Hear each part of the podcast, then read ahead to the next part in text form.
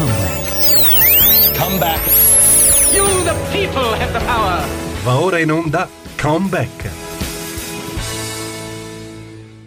Buonasera, ben trovati su Comeback, il nostro appuntamento settimanale dedicato alla politica americana. Una buonasera da eh, Stefano eh, Graziosi. Eh, continuano, proseguono le tensioni post-elettorali negli Stati Uniti. Eh, Donald Trump eh, sembra intenzionato a eh, proseguire le sue battaglie su svariati eh, fronti legali, lo ha anche più volte ribadito la settimana scorsa, anche se sempre la settimana scorsa comunque è stato formalmente avviato il processo di transizione presidenziale. Quindi in questo momento ci troviamo un po' in un limbo politicamente parlando, perché da una parte la transizione per l'appunto appunto ha preso tecnicamente il via, ma dall'altra Trump eh, continua a sostenere di voler andare avanti, di non voler arrendersi, eh, appunto di voler dare battaglia eh, nei confronti del, eh, suo, eh, del suo rivale. Del resto, eh, la settimana scorsa, verso la fine della settimana scorsa, nella notte italiana tra giovedì e eh, venerdì, eh, Trump ha aperto un'ipotesi, come dire, cioè più che un'ipotesi, ha detto se il collegio elettorale, cioè se il voto dei grandi elettori eh, alla fine premierà Joe Biden, io mi ritirerò, ma per il momento ho intenzione di continuare appunto a lottare, so semplificato, ma il senso era quello. E ehm, nella stessa occasione non ha, eh, come dire, eh, dato ancora eh, molte, molte delucidazioni sul suo eventuale futuro, ha detto non voler ancora parlare di una sua eventuale candid- ricandidatura nel 2024, sostenendo appunto che eh, insomma di avere eh, ancora delle speranze per questo eh, 2020 quindi vedremo quello che accadrà nei prossimi giorni. Eh, la data fatidica teoricamente dovrebbe essere quella dell'8 dicembre, perché l'8 dicembre gli stati eh, dovrebbero appunto ehm, aver eh, per allora, eh, diciamo appunto come dire, selezionato in modo definitivo i propri grandi elettori e diversi stati, a partire per esempio dalla Georgia pochi giorni fa, hanno iniziato a certificare la vittoria di eh, Joe Biden Biden. Avrete sicuramente letto di questa strategia che il presidente eh, in carica sarebbe, sarebbe intenzionato a perseguire, cioè quella di intervenire sui parlamenti statali, sui parlamenti statali sperando che questi in un certo qual modo scelgano poi, selezionino loro stessi i grandi elettori che poi il 14 voteranno per il presidente. Ricordiamo sempre che negli Stati Uniti c'è un'elezione di secondo grado, quindi il 3 novembre eh, i cittadini sono andati a votare per i grandi elettori e poi i grandi elettori a dicembre eleggeranno a loro volta in modo formale e definitivo il presidente degli eh, Stati eh, degli Stati Uniti. Diciamo questa strategia da un punto di vista tecnico sembra anche possibile, non è probabilissima, vedremo, almeno non è probabilissima che abbia successo, vedremo che cosa accadrà. Del resto c'è un processo elettorale molto, eh, come dire, molto contorto, molto farraginoso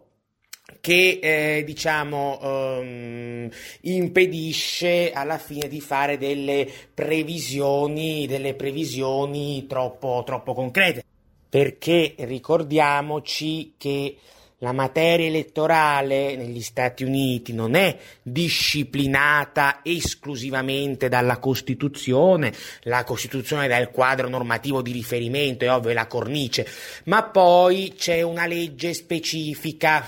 che è un caos, una legge del 1887, eh, l'Electoral Count Act, e qui appunto eh, il problema è che questa legge è molto farraginosa, molto confusa eh, e lascia aperte varie ipotesi. Eh, L'Electoral Count Act dice che in tempi normali, quando appunto eh, uno Stato, in uno Stato c'è il voto popolare che ha, diciamo così, eletto determinati grandi elettori, non ci sono contestazioni, il governatore di quello stesso Stato certifica i risultati elettorali e a quel punto, diciamo, eh, seleziona in modo formale i grandi elettori stessi ed è quello che solitamente succede. Però l'Electoral Count Act dice anche, o meglio, lascia aperta l'ipotesi delle cosiddette elezioni fallite Qui c'è un grosso dibattito tra i giuristi che non nasce oggi, cosa vuol dire elezioni fallite. Ora non entriamo nel dettaglio perché non ci capiscono granché i giuristi, figuratevi io, però il tema è quando succedono de- de- determinati eventi che impediscono allo Stato di eh, selezionare appunto i grandi elettori. A quel punto che cosa succede? Secondo una, eh, un parere dato, riportato dal New York Times recentemente, intervengono appunto i parlamenti dei singoli stati. I parlamenti dei singoli stati a quel punto possono, eh, diciamo, eh, dire la loro e selezionare loro quelli che sono i grandi elettori del determinato stato. Perché? Perché Trump starebbe pensando a questa strada perché nei vari stati, diciamo, controversi quest'anno, nella maggior parte di essi almeno, i parlamenti statali sono a maggioranza repubblicana. Per esempio in Pennsylvania, in Wisconsin, in Arizona. L'unico degli stati eh, controversi quest'anno che ha un Parlamento a maggioranza democratica il Nevada, ma il Nevada è uno Stato, insomma sì, ha una sua importanza, ma diciamo fino, fino ad un certo fino ad un certo punto perché eh, di quelli contestati è il più, insomma, è quello con meno, con meno peso. E quindi l'idea sarebbe appunto questa, far sì che si intervenisse su, eh, sui parlamenti statali. Però eh, fanno notare altri, in realtà ci sono state delle analisi di alcuni di alcune testate prima ancora del voto di novembre, quindi che risalivano a giugno o a settembre 2020, penso a una serie di analisi interessanti di The Atlantic, che dicevano che comunque non è così scontato, non è così automatico, perché alla fine è comunque il governatore che deve dare la certificazione. E nella maggior parte degli stati controversi, soprattutto quelli della Rust Belt, i governatori sono democratici. Allora ci sarebbe un'ulteriore ipotesi, un conflitto tra autorità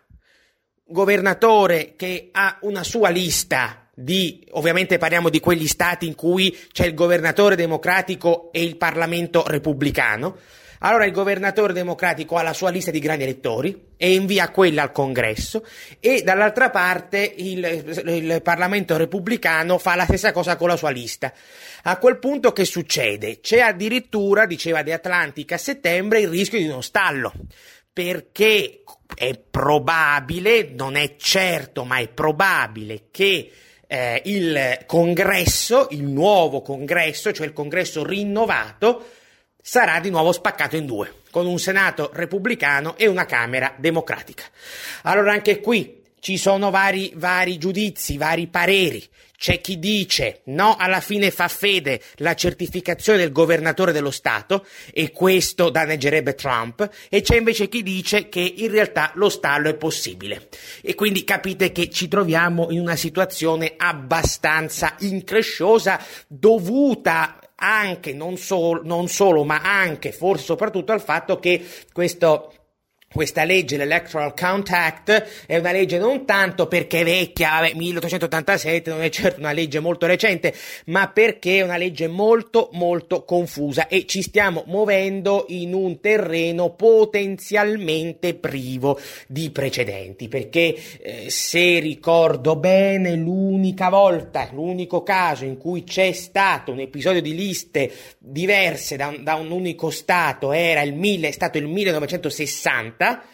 Parliamo delle presidenziali ehm, che videro contrapposti Richard Nixon e John Fitzgerald Kennedy ma in quel caso riguardava uno stato piccolo come le Hawaii eh, che non avrebbe cambiato assolutamente nulla e quindi diciamo che sostanzialmente alla fine non è neanche considerato un vero e proprio precedente perché lo stesso Nixon chiese all'epoca quando capì che non le avrebbe ovviamente risolto granché eh, la questione delle Hawaii di non considerarlo come tale. Quindi ci stiamo muovendo potenzialmente in uno scenario privo di precedenti rispetto a cui è molto molto difficile eh, riuscire a capire in che modo eh, la situazione verrà poi a verrà poi a, eh, a, risolversi, se verrà a risolversi, perché poi resta tutta quanta l'altra grande incognita. Eh, nel momento in cui Trump non riuscisse eh, a spuntarla e quindi non avesse più la eh, possibilità, mettiamola così, di eh, restare eh, alla casa, alla casa Bianca, e a quel punto lui che cosa farà? Eh, resta quello che ci siamo detti nelle scorse settimane. C'è chi dice che si eh, ricandiderà, ma nel momento in cui si ricandiderà, quando annuncerà eventualmente la sua candidatura, Reuters alcune settimane fa aveva detto già alla fine di quest'anno. Io ritengo, poi magari sbaglierò, ma vi dico, ci stiamo muovendo in un, in un, in un contesto totalmente inesplorato, che se, se Trump ha realmente intenzione di ricandidarsi e ha realmente intenzione di fare questo annuncio eh, nel mese di dicembre, quindi prima della fine dell'anno, ritengo che non sia del tutto improbabile, ovviamente ripeto è una mera ipotesi, che si possa dimettere, che si possa dimettere dal suo incarico e poi eh, quindi far diventare presidente, eh, anche se per un breve periodo di tempo, eh, il suo vice Mike Pence in base a quello che poi, lo sapete, prescrive la stessa Costituzione eh, americana. Perché dico questo? Um, per una serie di ragioni, anzi fondamentalmente per due ragioni. Innanzitutto ricordatevi che c'è il tema giudiziario sullo sfondo e quindi ci sono alcune procure che eh, insomma stanno eh, affilando i denti per azzannare, diciamo così, Trump una volta che uscirà dalla Casa Bianca, quindi che perderà l'immunità. Va detto quindi che su una sua eh, eventuale, credo probabile, eh, carriera politica post Casa Bianca, se non riuscirà a mantenere la Casa Bianca, eh, Trump insomma ha questo problema perché c'è una spada di Damocle giudiziaria in un certo qual modo allora a quel punto un'eventuale eh, presidenza lampo di Mike Pence potrebbe ovviare a questo problema e quindi dare, conferire a Trump il perdono presidenziale. Eh, il che in qualche modo tutelerebbe Trump, ma fino a un certo punto, ricordiamolo, perché il perdono presidenziale comunque ha valore solo per quelli che sono eventualmente reati di carattere federale. federale laddove Trump ha diciamo, una partita aperta giudiziaria, come sapete, con alcune procure federali, soprattutto ehm, ehm, a New York, ma sempre restando a New York c'è anche il problema della procura di Manhattan. La procura di Manhattan è una procura che si muove a livello statale, quindi nel caso, nel caso ci fossero accuse e, e condanne di carattere statale, beh, lì il perdono presidenziale non avrebbe, non avrebbe valore. Poi sull'inchiesta del procuratore di Manhattan, eh, Cyrus Vance eh, si è detto un po' di tutto, anche perché in realtà le, le, le notizie non è che lui le abbia granché. Eh, cioè non, è che abbia lasciato intendere granché su che cosa abbia in mano e su che cosa diciamo, si stia effettivamente muovendo, però diciamo che in un, in un potenziale scenario questo elemento deve indubbiamente essere preso in considerazione. Secondo aspetto da prendere in considerazione è poi quello di natura eh, tecnico-politica, ma soprattutto politica. Nel momento in cui eh, Donald Trump avesse eh, reale intenzione di ricandidarsi e quindi portare avanti una eh, battaglia eh, elettorale, una traversata nel deserto della durata addirittura di quattro anni, ehm, è ovvio che ehm, avrebbe tutto l'interesse politico a delegittimare la presidenza Biden, eh, mettendo in luce diciamo, gli aspetti quantomeno eh, controversi eh, strutturalmente legati al voto per posta e al voto elettronico. Questi aspetti eh, vanno poi al di là delle singole accuse eh, di brogli o di irregolarità che stanno avvenendo in queste, eh, in queste settimane, che insomma al di là di queste accuse che poi ovviamente devono essere dimostrate, al di là di questo vi dicevo eh, ci sono stati studi, pronunciamenti, ve ne ho parlato anche nel corso delle ultime settimane, in passato, negli anni passati, che hanno messo in luce come il voto per posta negli Stati Uniti sia un voto potenzialmente problematico. Nel 2005 ci fu una commissione bipartisan presieduta da Jimmy Carter che lo disse, nell'ottobre 2012 ci fu un articolo del New York Times che lo disse, quindi non è una eh, questione come dire eh, cristallina, così come anche il voto elettronico eh, ci sono state in passato, nei mesi passati, quindi prima delle elezioni del 3 novembre, eh, alcune problematiche che sono state messe in evidenza sia da determinati stati, faccio un esempio, nel giugno del 2019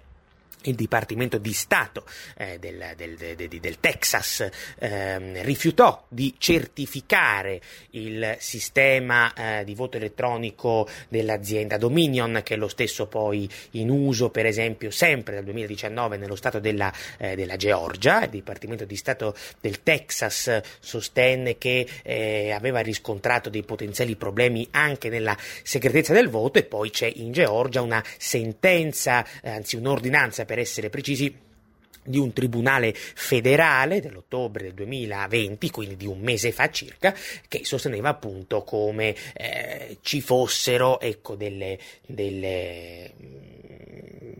dei fondati sospetti che quel sistema elettronico avesse dei, dei problemi. Il testo parziale della, dell'ordinanza del giudice federale eh, della Georgia è mm, reperibile eh, online, nella fattispecie sul eh, sito della Associated Press. Quindi puntando su questi elementi, Trump prevedibilmente per quattro anni, eh, se lui continuerà a fare politica e si vorrà, come dire, presentare quasi come concedetemi l'espressione capo dell'opposizione, tra virgolette, beh, su questi elementi Trump cercherà di fare, eh, di fare leva. E allora a quel punto va da sé che se fosse lui a gestire eh, la transizione presidenziale sarebbe come implicitamente ammettere una, una sconfitta, sarebbe come implicitamente legittimare no, la vittoria di Biden e a questo punto quindi delle sue dimissioni anticipate eh, potrebbero avere un senso di eh, natura eh, politica per l'appunto se vogliamo. Ovviamente vi ribadisco, si tratta di una mera, una mera ipotesi, è una mera ipotesi, eh, tutto può ancora succedere perché come ehm, sottolineo ancora eh, una volta, ci stiamo muovendo un, in un territorio quasi totalmente, eh, quasi totalmente inesplorato. Ehm, tornando brevemente al tema del perdono presidenziale, eh, qualcuno potrebbe dire, vabbè, ma Trump il perdono se lo potrebbe autoconferire eh, in caso. Mm, questo è un tema molto spinoso che eh, è già stato affrontato a livello giuridico nei decenni scorsi, nei decenni passati. Ehm, in realtà i giuristi in America non sono mai riusciti a determinare in modo eh, definitivo la questione, ma si tende a far fede ad, un, eh, ad una nota, ad un memorandum che emise nel 1974 il Dipartimento di Giustizia, ai tempi proprio dello scandalo Watergate. E, e in quel memorandum il Dipartimento di Giustizia mh, fondamentalmente ehm,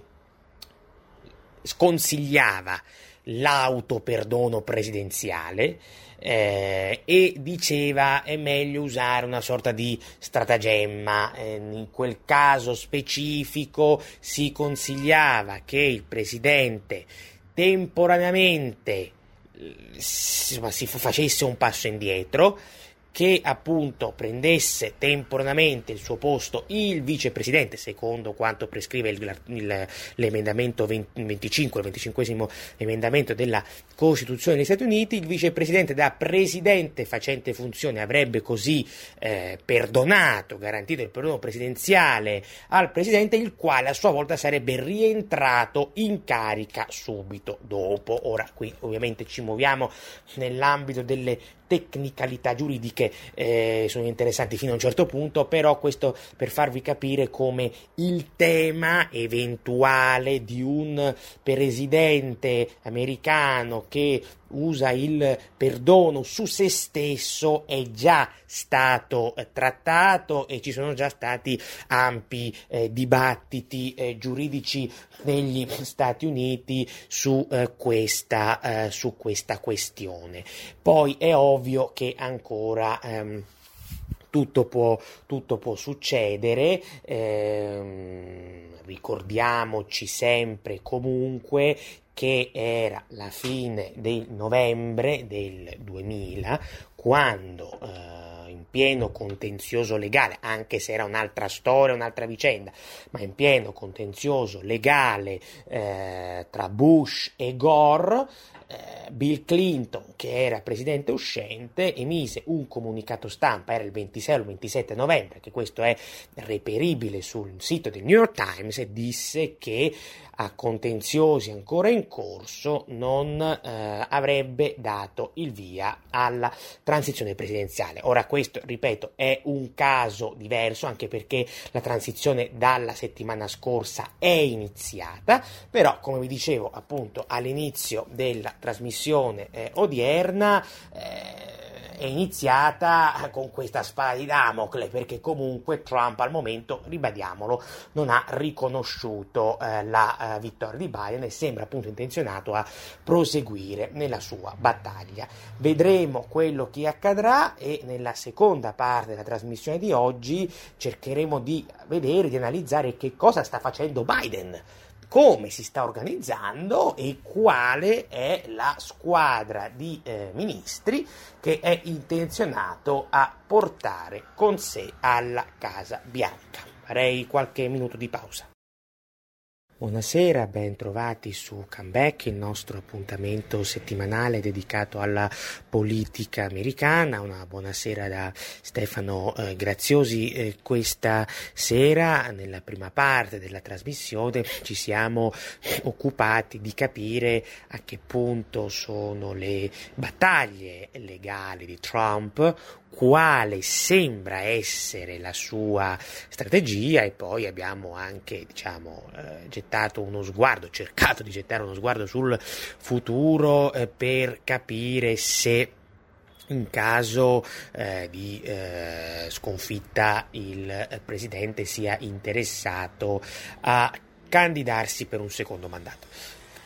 Nella seconda parte della trasmissione di oggi invece come anticipato poc'anzi, ehm, vorrei concentrarmi sul campo democratico e su Joe Biden. Eh, Joe Biden eh, ha avviato, eh, diciamo, in, non lui insomma, ma comunque il processo di transizione presidenziale è iniziato la settimana scorsa. Biden quindi eh, in questo momento sembra eh, il più eh, probabile prossimo presidente, questo va detto, in questo momento le probabilità giocano a favore di Biden, salvo appunto clamorosi ribaltamenti, come dicevamo prima nella prima parte della trasmissione, però ovviamente bisogna sempre andare cautamente, con i piedi di piombo e eh, Biden eh, negli ultimi giorni ha iniziato a, a, presentare, a fare alcuni nomi di quella che eh, potrebbe essere, dovrebbe essere la sua squadra eh, di eh, ministri, il suo gabinetto presidenziale, quindi non soltanto eh, l'amministrazione in senso stretto, i ministri appunto, ma anche quello che dovrebbe essere il suo staff presidenziale ricordiamo che nello staff presidenziale siedono eh, figure, ruoli, incarichi di eh, forte peso, spesso e volentieri, come è il caso del consigliere per la sicurezza eh, nazionale. E allora che cosa ci dicono queste prime, non posso parlare ancora di nomine perché eh, non, è, non, sono nomine formalmente, però insomma queste prime scelte, questi primi nomi che stanno emergendo. Beh, ci dicono che in determinati settori almeno, soprattutto oserei dire quello della politica estera, per ora, eh, Biden abbia optato per una restaurazione. Restaurazione perché innanzitutto i nomi che sono emersi eh, sono tutti nomi che hanno già fatto parte negli anni scorsi tanto dell'amministrazione Obama, molti sottosegretari dell'amministrazione Obama e addirittura prima dell'amministrazione Clinton in alcuni casi. Sono nomi che appunto tra l'altro risultano indipendentemente dalla eh, presenza in una o due amministrazioni democratiche precedenti legati profondamente al network della famiglia eh, Clinton. E sono nomi che, stando almeno, ripeto, alla politica estera, eh, promettono in un certo qual modo di rinverdire quell'interventismo politico e militare che ha appunto caratterizzato tanto la presidenza di Bill Clinton quanto la presidenza di Barack Obama, Barack Obama che insomma, per quanto nel 2008 avesse fatto campagna elettorale contro le guerre interminabili degli Stati Uniti, alla fine si lasciò in qualche modo assorbire da quell'establishment che lo spinse poi a intervenire in, in, in Libia e poi fondamentalmente anche in, in, Siria, rompere con la Russia e, e quant'altro. Ehm, quindi una restaurazione che, almeno ripeto sul fronte della politica estera, perché sono i nomi maggiormente usciti questi per ora, tenderà a smantellare con ogni probabilità una buona parte, una parte consistente, non voglio dire tutta perché non lo so, ma una parte consistente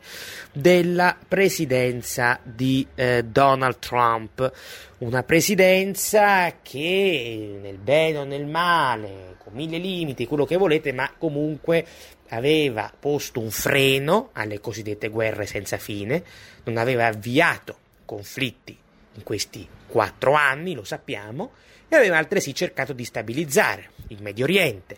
Eh, con alterne fortune, ma se vogliamo qualche risultato alla fine a casa lo aveva portato, perché al di là delle guerre che non ci sono state, ci sono state sì alcune azioni militari specifiche, questo è vero, per carità, ma lo sappiamo, l'uccisione di al-Baghdadi, l'uccisione di Soleimani, ma non c'erano stati conflitti eh, su larga scala.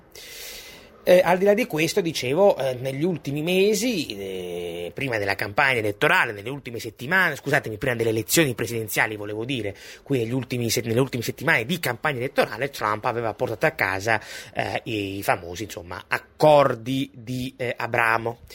E quindi eh, Trump è destinato a lasciare, se non sarà lui appunto il presidente, un'eredità in Medio Oriente tutto sommato di maggiore stabilità rispetto a come quel Medio Oriente lui lo aveva trovato nel 2017 quando entrò appunto in,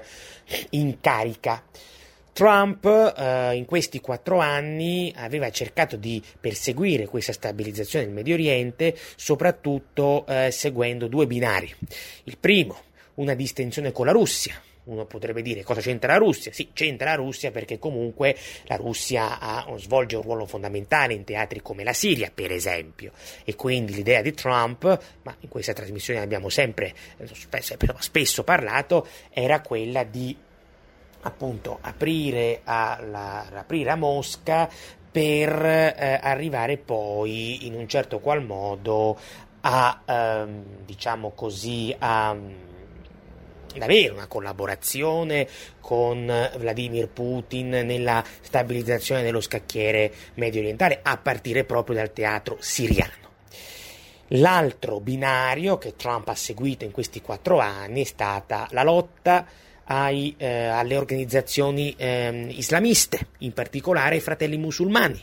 Secondo cui, proprio perché secondo Trump, e non del tutto a torto, queste organizzazioni erano alla base, sono alla base, eh, diciamo così, appunto, del, del, delle fibrillazioni, delle tensioni, anche se vogliamo del caos dello, all'interno dello scacchiere medio orientale. E in questa sua lotta all'Islam politico, Trump aveva, come dire, stretto fortissimi, ferrei legami con alcuni stati nordafricani e medio orientali specifici, in particolare, anche se non solo, eh, l'Arabia Saudita e l'Egitto. Ora tutto questo è abbastanza a rischio, è abbastanza a rischio perché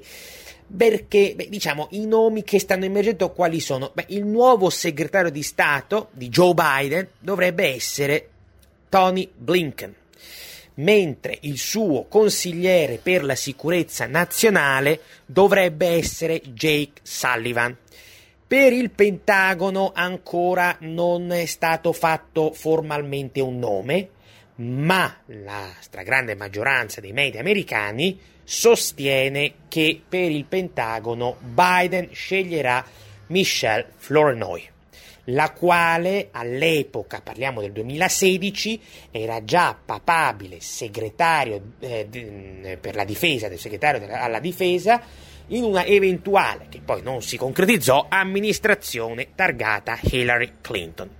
Allora, quali sono gli aspetti che legano Blinken, Sullivan e la Florenoi? Sono diversi aspetti. Innanzitutto si tratta di tre figure molto vicine all'establishment clintoniano, soprattutto Sullivan, perché Sullivan è stato strettissimo collaboratore di Hillary Clinton quando costei è stata segretario di Stato nel corso del primo mandato di Barack Obama. Parliamo quindi del eh, 2009-2013. E, ma tutti e tre alla fine eh, lo sono. E tutti e tre guarda caso sono stati per quanto con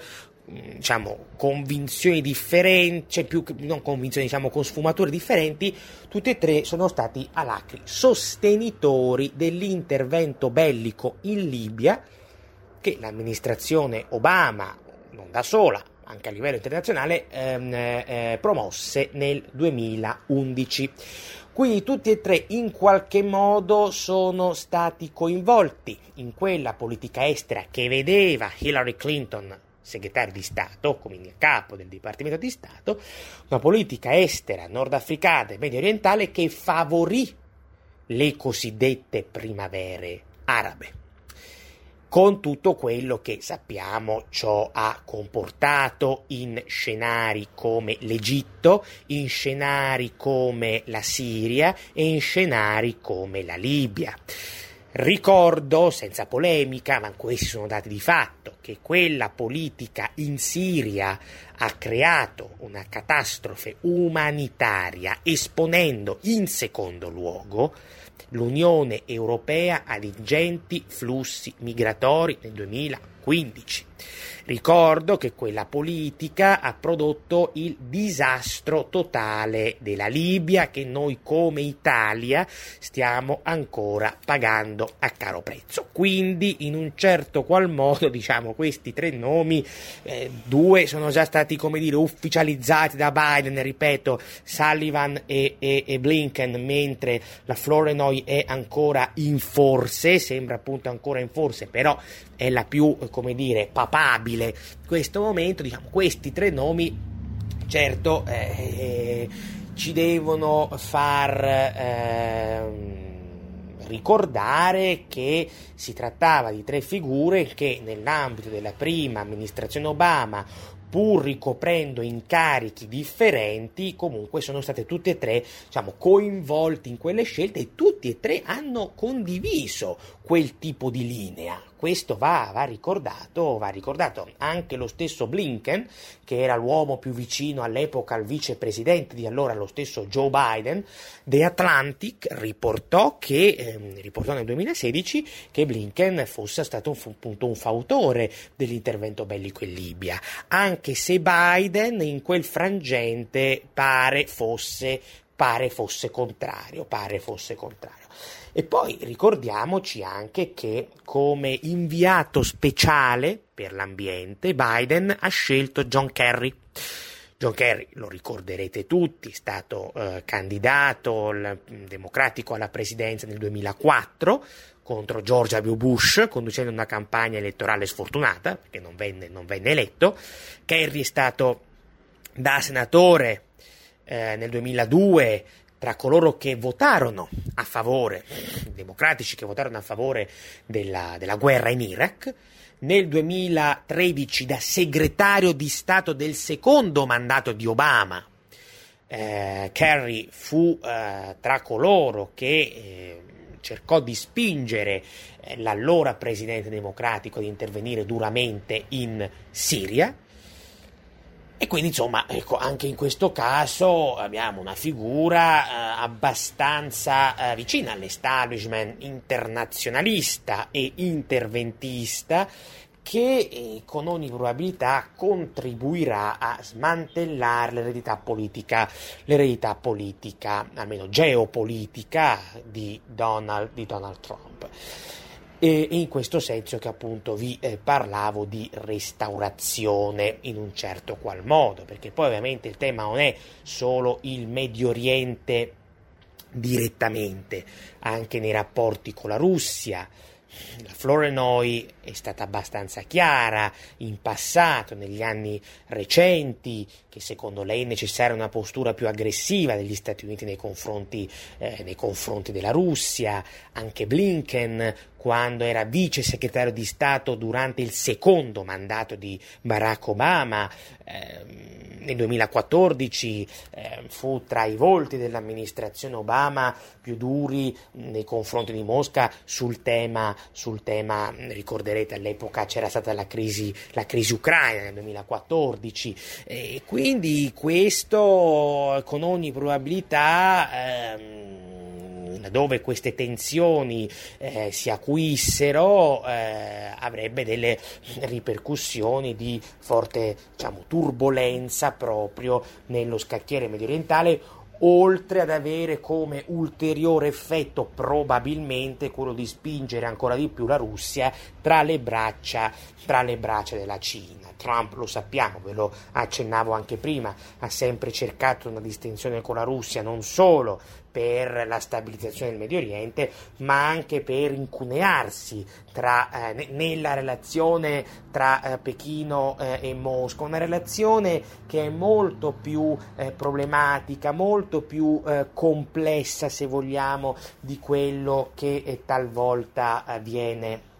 benedetto perché comunque eh, Mosca vive anche diciamo con apprensione questo abbraccio un po' tra virgolette soffocante da parte, eh, da parte, di, eh, da parte di, Pechino. Quindi Trump aveva cercato eh, di incunearsi lì proprio per eh, per separare no, maggiormente questi due stati, ma insomma non ha avuto troppa fortuna anche a causa delle forti resistenze interne che ha avuto e che insomma in questi mesi, di cui in questi mesi, anzi in questi anni potremmo dire, abbiamo ehm, spesso, eh, spesso parlato.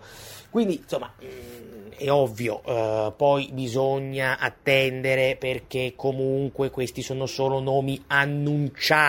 alcuni dei quali ancora devono essere addirittura confermati nel loro annuncio, bisognerà capire chi ci sarà, chi, chi, chi, chi avrà la maggioranza nel Senato e bisognerà aspettare quindi gennaio con i ormai due famosi ballottaggi della Georgia perché ricordiamo che è il Senato che si occupa di confermare le nomine dei ministri. Quindi questo non vale per lo staff presidenziale, ma vale per i ministri. Quindi Tony Blinken, per esempio, dovrà essere confermato dal Senato in quanto neo segretario di Stato. Michel Flournoy, anche qualora venisse nominata eh, capo del Pentagono, dovrà essere confermata anche dal Senato. Quindi bisognerà sempre aspettare diciamo, le forche caudine del del Senato stesso. Però ecco, questi nomi ci danno l'idea di dove, di dove la eh, diciamo, eh, nascitura, eh, nascente amministrazione Biden voglia andare a parare sul versante soprattutto della politica estera. Questa attenzione sarà problematico per Biden anche al suo stesso, cioè all'interno del suo stesso partito, perché eh, questi, diciamo, questi esponenti dell'establishment di Washington, tendenzialmente proattivi, tendenzialmente interventisti e quant'altro, non sono granché amati dalla sinistra del Partito Democratico, da Bernie Sanders, da Elizabeth Warren, da coloro che hanno sempre sostenuto nel corso soprattutto delle ultime primarie democratiche che bisognasse porre un freno alle cosiddette guerre senza fine. Quindi è ovvio che scegliendo questi nomi, puntando su questi nomi, eventualmente un domani, perseguendo questo tipo di politica estera, interventista, aggressiva, fondata su quello che viene definito appunto lo smart power, beh, eh, diciamo, questo potrebbe creare delle grosse fibrillazioni all'interno proprio dello stesso partito democratico nelle aree più a sinistra. Biden sta cercando di coprirsi a sinistra annunciando determinati nomi, per esempio il nome di Janet Yellen al tesoro che è un nome eh, che probabilmente la sinistra apprezzerà, eh, anche se magari avrebbe preferito qualcun altro ancora più a sinistra, diciamo come per esempio Elizabeth Warren, ma state attenti che non basterà questo a placare le polemiche eh, di figure come Bernie Sanders o eh, Alexandria eh, Ocasio-Cortez, eh, anche perché insomma nel momento in in cui questo tipo di politica estera più interventista dovesse effettivamente avere luogo, ed è molto probabile visti i nomi, beh, eh, a questo punto figure come la Cortez, Sanders, la Warren eh, si giocherebbero la propria credibilità politica se sostenessero quel tipo di linea dopo che per anni, per anni, non solo nei confronti di Trump, eh, anche nei confronti della Clinton, penso alla campagna di Sanders del 2016, per anni appunto eh, hanno, eh, l'hanno combattuta. Quindi vedremo quello che succederà, ma mai come oggi forse ci sono delle fortissime eh, interconnessioni tra la politica estera e la politica interna americana. Biden, ricordatevi, avrà eh, nel momento in cui eh, diventasse appunto lui eh, presidente, non ci saranno appunto, qualora non ci saranno, non ci siano delle, delle diciamo così appunto, delle gli stravolgimenti eh, improvvisi delle novità eclatanti si troverà con enormi problemi nella gestione della sinistra del suo stesso partito che farà sentire prevedibilmente la sua voce sia sul tema economico che sul tema di politica estere, con la polarizzazione che c'è oggi negli Stati Uniti a livello politico e finanche parlamentare l'idea che Biden possa avere l'appoggio di qualche repubblicano, sì, è possibile, non sto dicendo che non lo sia, ma è molto molto difficile perché quel tipo di strategia, come possiamo dire, poteva funzionare magari funzionava negli Stati Uniti degli anni 90, funzionava negli Stati Uniti dei primi anni 2000, oggi con il grado di polarizzazione che c'è è molto molto più difficile. Io per oggi vi saluto e vi do appuntamento alla prossima settimana. Buona serata da Stefano Graziosi. Come back. Avete ascoltato Come Back.